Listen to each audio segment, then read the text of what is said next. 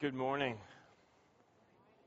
My name is Jason Barris. I serve on staff here with Redeemer Church of Dubai. Um, let me turn your attention for just a minute to page three of your bulletin, to the announcements page. As we start a new year next week, we'll be starting again our Redeemer classes, which happen right here at nine a.m., an hour before our ten a.m. service.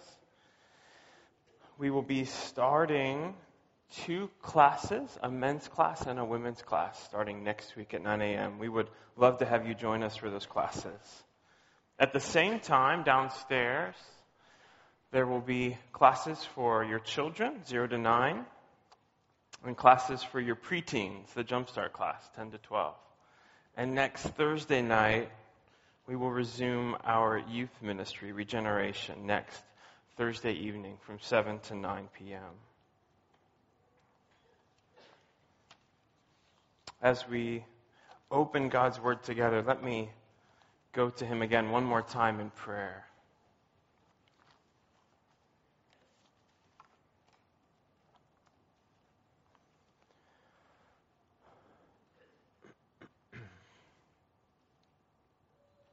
Father, we have gathered this morning to, um, to sing your praises together, to confess our sins, to hear your word read, to now hear your word preached. We pray that as we open your word together, that your Spirit would be working through me and in the hearts of those that have gathered. We pray that your word would be seen to be true, that Christ would be held up as beautiful, that your gospel would go forth with power, that your word would not return to you empty, but would accomplish the purpose that you have set for it. We pray that you would do these things this morning for the joy of your people and ultimately for your glory. We pray this in Christ's name. Amen. Happy New Year. Happy New Year. It's a common phrase most of us have been saying over these early days of a new year. Often we say it without really thinking about what the words mean. We just say it. It's a new year. Happy New Year. I like a new year. There's something fresh and clean about it. Something exciting, promising about a new year. Today is my wedding anniversary. Thank you. Happy anniversary. I think you should thank my wife for lasting with me that long. We've been married five five years. I think I like the new year as well, because at the very beginning of the new year, I can remember God's faithfulness and His blessings in marriage and look out with excitement and hope at what another year of marriage would bring. More love, more joy, more shared life together. I think deep down, most of us tend to look out on a new year with hope and optimism at what might be in store for us. I think we try at the beginning of a new year to, even if we're not naturally, to try to be optimistic.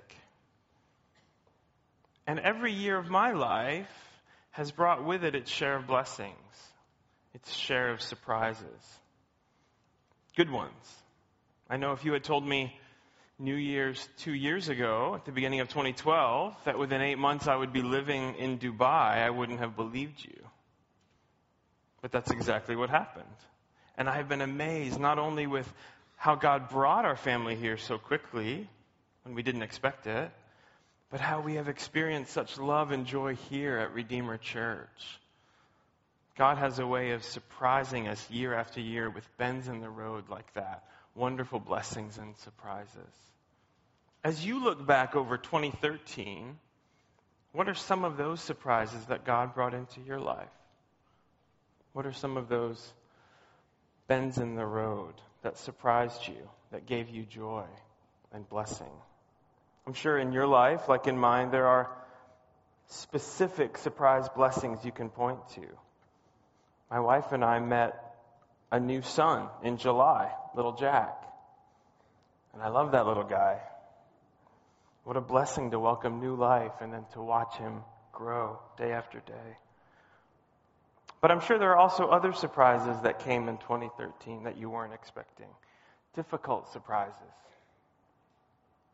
Trouble. Trials. Suffering. As Christians, we shouldn't be surprised when suffering comes. We shouldn't be surprised by those difficult bends in the road. Jesus promised them to us. He said, in this world you will have trouble. That's a promise. But suffering usually does catch us by surprise. I once heard the advice of an older pastor, and the advice was this. The advice to a younger pastor, he said, prepare your people to suffer. Prepare your people to suffer. I think that is one of the jobs of a good pastor, to prepare his people for those difficult bends in the road. And this advice is so important because all Christians will suffer. And if we're going to persevere through suffering with our faith intact at the other end, we need to be ready for it. We need to be prepared. And this is what the New Testament pastor James was doing as he wrote the first chapter of his letter. Turn with me in your Bibles to the book of James, the New Testament letter. James, chapter one.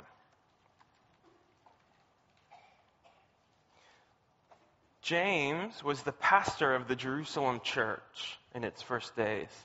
And he was writing this letter to some of his former members, some of his former church members who had been scattered throughout the area on account of persecution for their faith, persecution because of the gospel. And as a good pastor, James writes a letter to these early Christians to encourage them and to instruct them about how they should live their lives in this world as God's children. And in the first part of his letter, which we'll be looking at this morning, James is preparing these people to face suffering with an eternal perspective. In July of last year, I preached on the first twelve verses of James one. And the first twelve verses of James one are on the subject of trials. And as we saw then, a short summary, trials are the difficulties and troubles that God brings into the life of the Christian to test the person's faith, to demonstrate the quality of faith, and to purify it. God, like a metal worker, like a great goldsmith, brings the fire of trials into our lives to test our faith. First, to see if our faith is real or not, to test its quality. And second, to purify our faith, to burn away the impurities in our lives. And if we are to persevere through the sufferings of trials, we need an eternal perspective. We need, as I said then, far-sighted vision. The ability to look a long way down the road at God's intentions in bringing suffering into our lives. We need to see the eternal good that God is working in our souls through these trials. God's intention in bringing trials into our lives is good. He intends for our growth in holiness. He intends to prepare us, to fit us for heaven. Do you see that in verse twelve? The end of that section. Blessed is the man who remains steadfast under trial, for when he has stood the test, he will receive the crown of life, which God has promised to those who love him. Heaven, eternal life, that crown, that reward of life is the reward given by God to the Christian who perseveres through the testing of trials. We'll be looking this morning at the next verses, verses thirteen to eighteen of James chapter one. In these verses, James now turns to the subject of temptation. But this subject of temptation is linked. It's, it's connected to the subject of trials. I'm going to read these verses out loud as we get started. Follow along with me in your Bibles. And as we get started, I'll start back again with verse twelve to pick up the context. This is God's word. Blessed is the man who remains steadfast under trial, For when he has stood the test, he will receive the crown of life which God has promised to those who love him. Let no one say when he is tempted, I am being tempted by God. For God cannot be tempted with evil, and he himself tempts no one. But each person is tempted when he is lured and enticed by his own desire. Then desire, when it is conceived, gives birth to sin. And sin, when it is fully grown, brings forth death. Do not be deceived, my beloved brothers. Every good gift and every perfect gift is from above, coming down from the Father of lights, with whom there is no variation or shadow due to change. Of his own will, he brought us forth by the word of truth, that we should be a kind of first fruits of his creatures. So this morning, what I believe is the main point of this passage is this. It's in two sentences. If you're taking notes, this is what I think is the main point of this passage. Temptations come during trials, but God doesn't tempt us. That's sentence number one. Temptations come during trials, but God doesn't tempt us. Sentence number two of this main point. So when temptations do come, number one, don't shift the blame for your sin. And number two, don't question God's goodness. Number one, when temptations come, don't shift the blame for your sin. And number two, don't question God's goodness. It's my prayer this morning that as, as we look at this passage, through this message, we would understand temptation a little better, and that we would see God's goodness a little more clearly.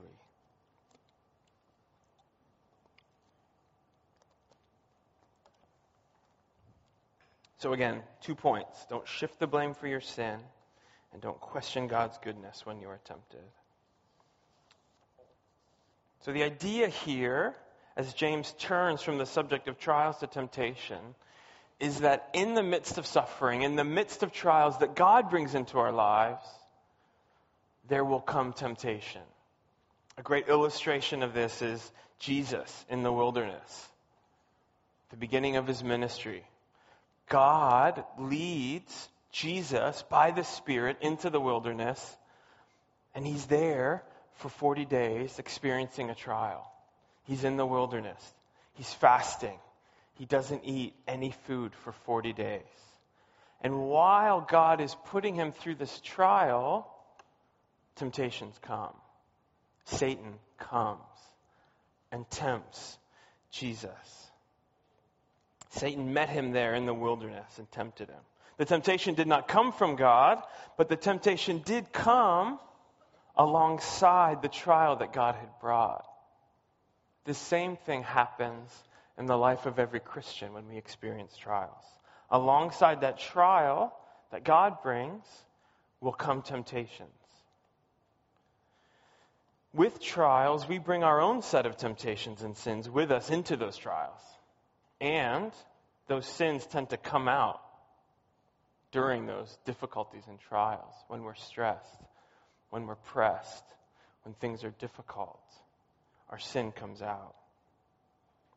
So during trials and temptations, our theology, what it is that we believe about God, is either on the one hand strengthened, solidified, deepened, or on the other hand, it's it's shaken. James' desire here, my desire here, is that your theology, your beliefs about God would be big enough, would be deep enough to outlast great suffering. That when great suffering comes, that your faith would not be lost, that your faith would not be shaken. That's my prayer for this sermon. That God would take this passage and build in your minds and hearts the kinds of categories that need to be there so that you would be prepared for great suffering. That you would suffer well as a Christian.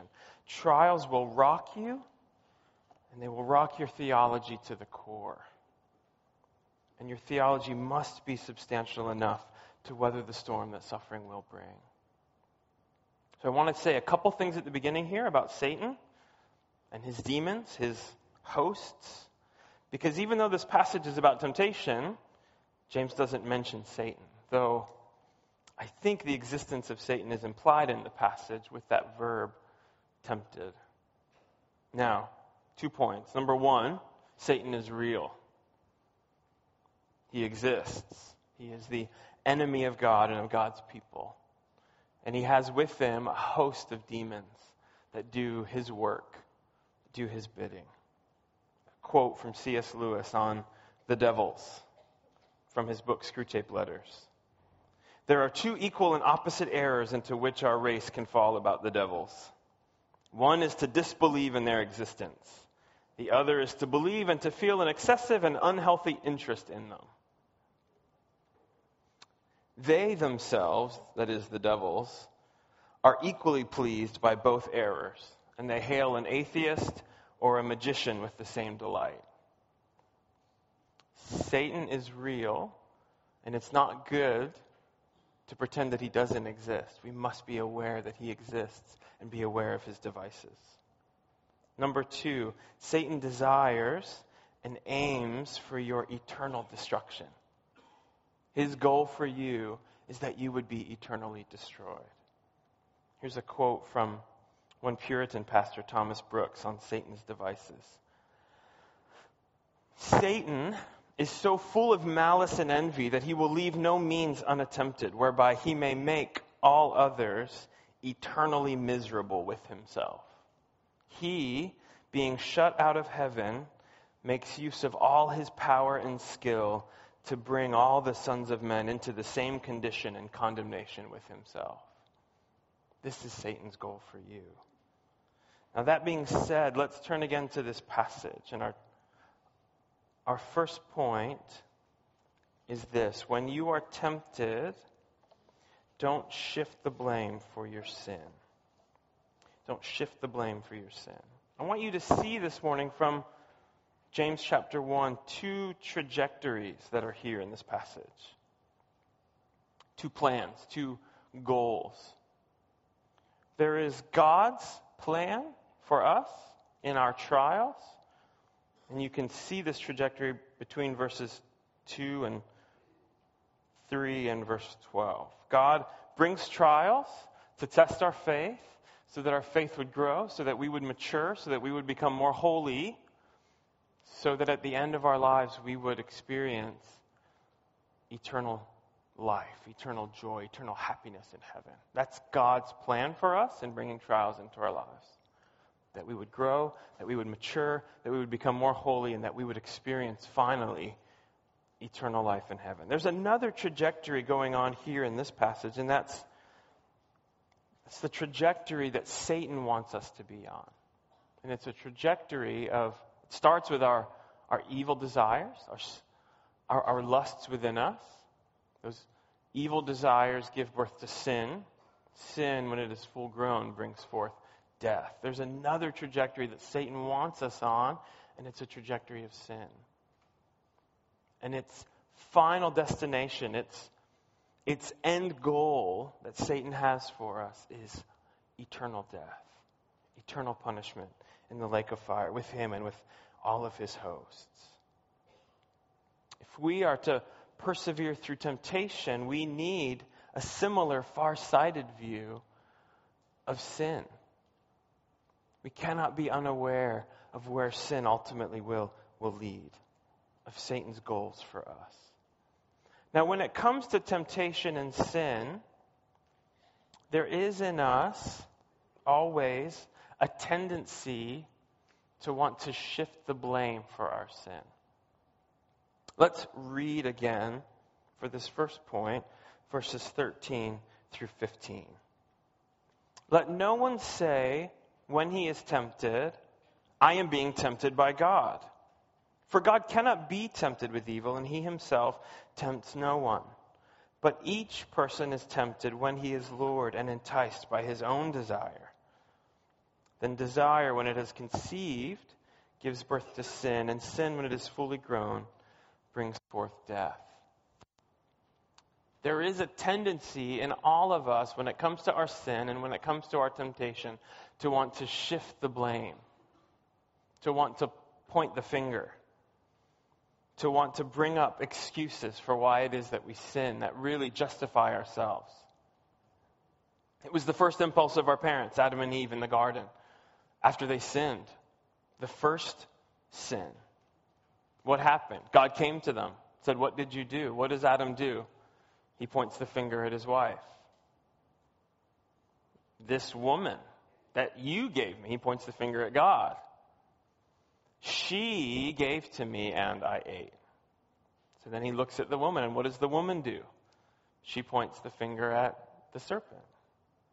There's a tendency in all of us when it comes to our sin to not want to take responsibility for our sin, to not really deep down see ourselves as responsible and culpable for our sin.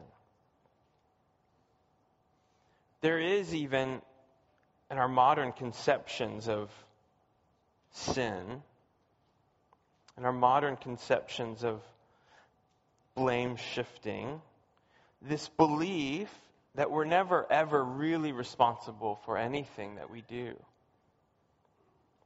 We're always hearing people say, well, you know, it's a person's environment. It's a person's parents. It's a person's genetics. The end of all of it, as we keep pointing the finger at different things and different people, no one ends up being responsible for anything.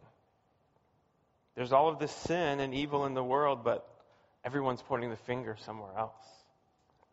Now, all of us do sin, and all of us do experience the sin of other people.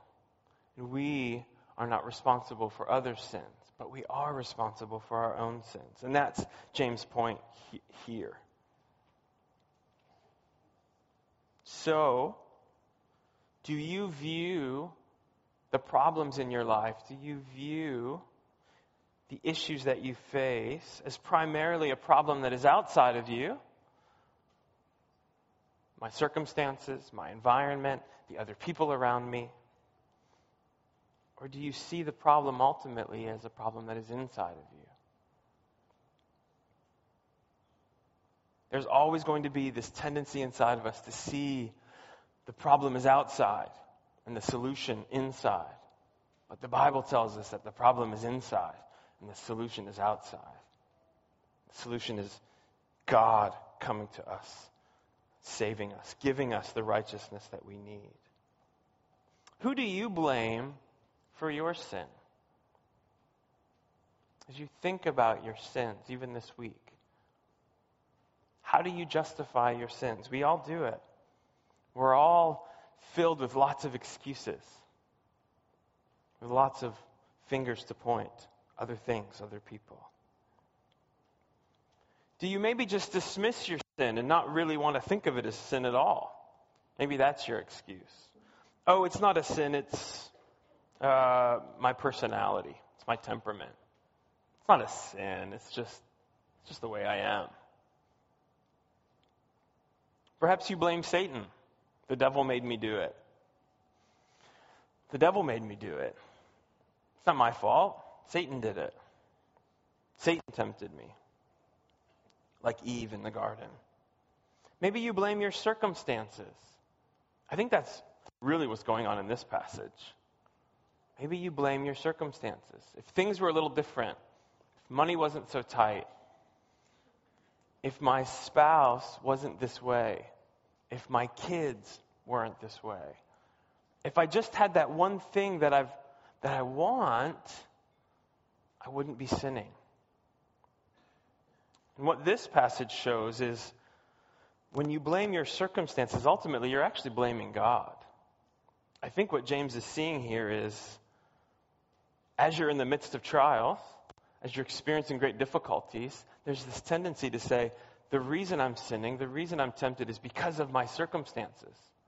And God, you're sovereign over my circumstances. So ultimately, God, it's your fault that I'm sinning. If you would just fix my circumstances, I wouldn't be tempted. I wouldn't be sinning. we point the finger at God. Who do you blame for your sin? One of my favorite quotes is a quote from G K Chesterton. A newspaper editor had asked this question of many famous people in Britain in the early twentieth century. The question was, what's wrong with the world? G K Chesterton wrote to the editors the shortest answer they received. Dear sirs, I am. Sincerely, G K Chesterton. I am what's wrong with the world. And I think that is the right Christian response. When it comes to sin, when it comes to looking around at what's wrong with the world, what we as Christians have to say is, what's really wrong with the world is sin. And where does that sin come from? It comes from our human hearts. It comes from my, my human heart. And that's what James says here in verses thirteen to fifteen. Temptation starts with our evil desires. It starts with our lusts, our sin in our hearts. That's where it starts. And that temptation moves from our evil desires to sin. And that sin deserves eternal death. Turn with me really quickly to First John chapter one.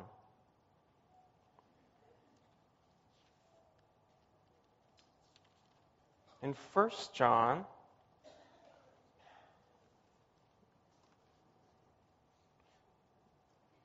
John is showing us that the solution to our sin isn't blame shifting. It's repentance. It's confession. Look at First John chapter one. Verses eight and following. If we say we have no sin, we deceive ourselves. The truth is not in us. If we confess our sins, he is faithful and just to forgive us our sins and to cleanse us from all unrighteousness.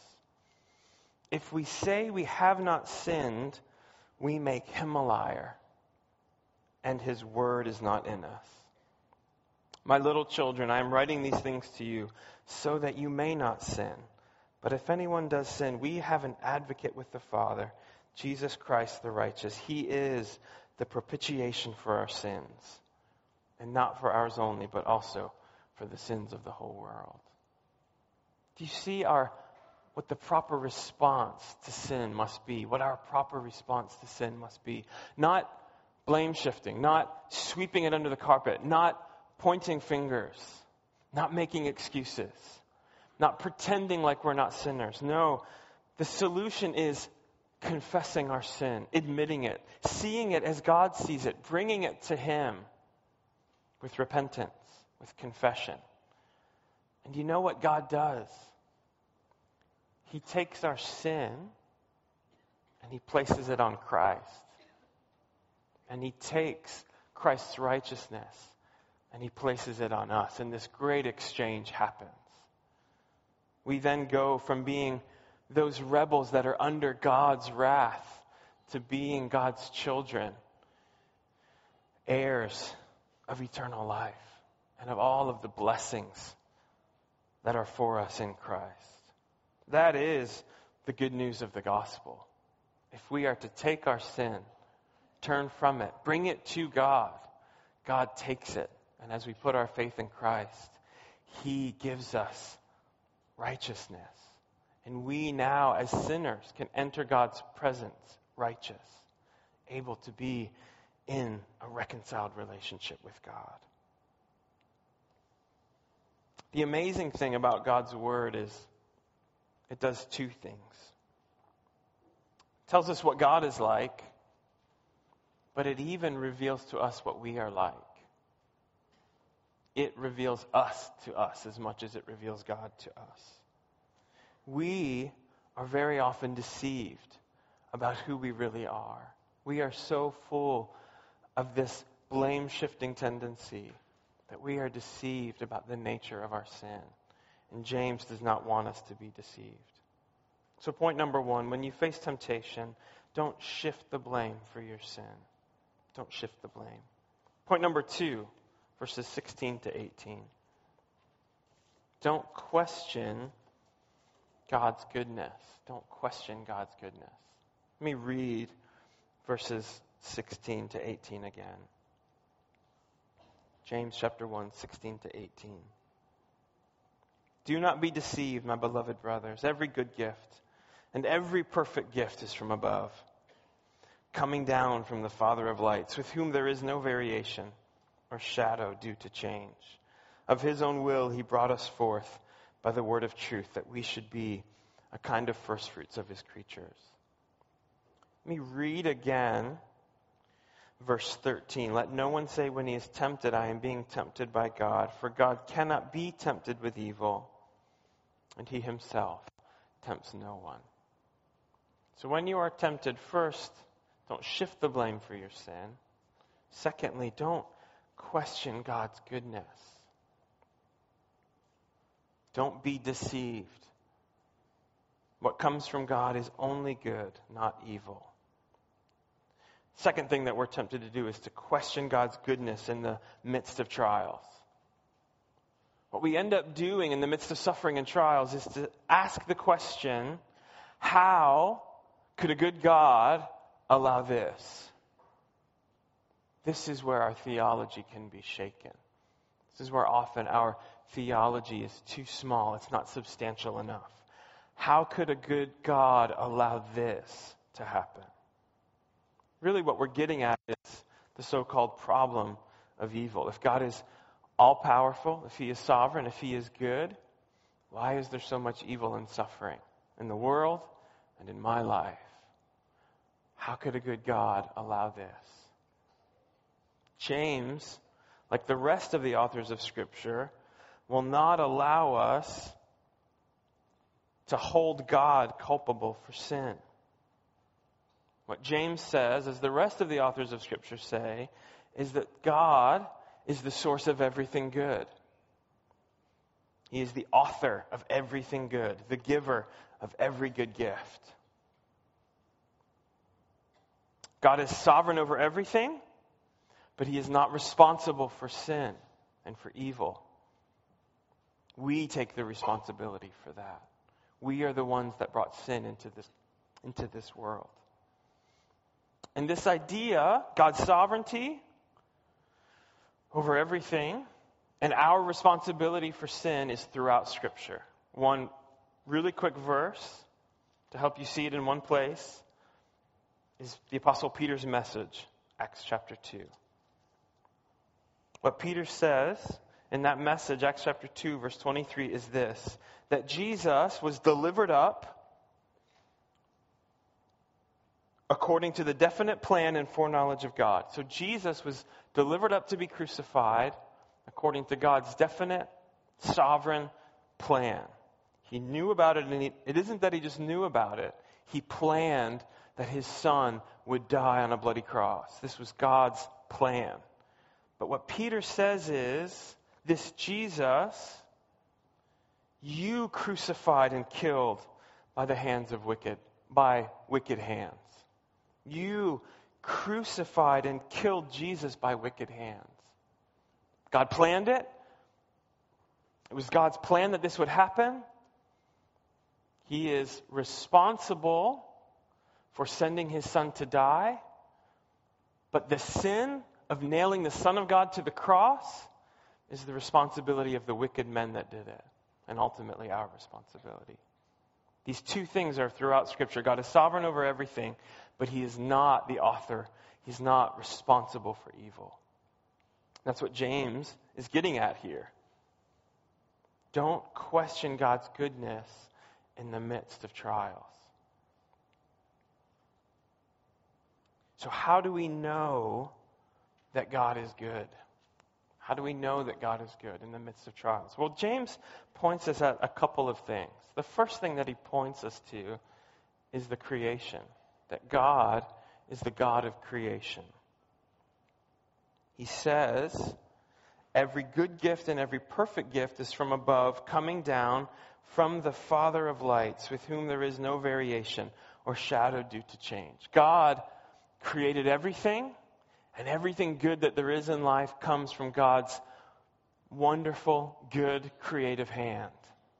Every good in your life that you can point to comes to you from God, the God of creation, the Father of lights. He created the lights in the heavens, the sun, the moon, the planets, the stars. But he is even more faithful than those lights that give us days and years and seasons. He, unlike our moon, that's constantly changing every day, from a big full moon to a slightly lesser full moon to nothing but a crescent to a new moon where you see no moon at all. Unlike the the lights in the heavens that are constantly shifting and changing, God gave us the lights. He's faithful like the lights, but he's even more faithful and he doesn't change. Our good God that created everything and has given us everything that is good never changes. So look at creation when you are prone to doubt the goodness of God. Look at all of the good all around you. Look at all of the beauty that there is in this world and that there is in your life. Secondly, when you ask the question, how do we know God is good? What James points to is our new life, our new birth, our salvation. He gave birth to us. He gave us new life through his life-giving word. Right there in verse eighteen. Of his own will, he brought us forth by the word of truth, that we should be a kind of first fruits of his creatures. How do we know that God is good? Look at the cross. God loved humans so much that he sent his own son, Jesus, to be God in human flesh, to live a life of suffering, to die suffering on a cross, to bring us back to him. Look at the new life, the new birth that he has worked in you. Look at the gospel. And one last thing to draw your attention to. He says that he gave us new life. He brought us forth by the word of truth, that we should be a kind of first fruits of his creatures. What that means, that we are first fruits of God's creatures, is, is this, that we, the, the new creation in Christ, the new life that we have, is the, the down payment of something much bigger, of a much bigger plan. We are the proof, the evidence that God is going to recreate everything new. He will make all things new. Like he made your heart new. Like he gave you spiritual life when you were spiritually dead. He is going to do this on a grand scale throughout the entire universe one day. And we are the proof of that good and wonderful plan. It starts small in the hearts of a few of us now. It's going to be worked out one day on a grand scale. Don't doubt God's goodness. He has good and wonderful plans to make all things new. The way that he is starting that plan now is with the gospel, the word of truth, that has the power to bring dead men to life. So as we face a new year, we can always look forward with the hope that our good God has much good in store for us, his children. We can always look out on a new year with optimism. That our eternal hope and destiny is good, will be full of joy. But we should also face the new year knowing that we will face difficulties, that we will face trials from God, temptations from Satan. And when you face those trials, take this, take James' far-sighted vision and look a long way down the road at what God has in store for you through these trials. Your maturity, your holiness, and your eternal life. God means your eternal joy. And when you face temptation, don't be unaware of Satan's intentions. He means your eternal ruin and your eternal death. So don't shift the blame for your sin. Admit it. Repent of it. Continue to repent of your sin. Continue to bring it to God. Bring it to God for forgiveness in Christ. And don't doubt God's goodness. He has nothing but good plans for you, your eternal good. Let's go to the Lord in prayer.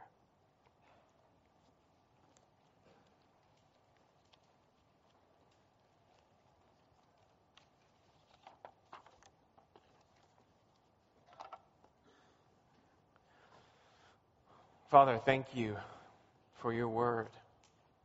Thank you that you have not left us in the dark about ultimate reality.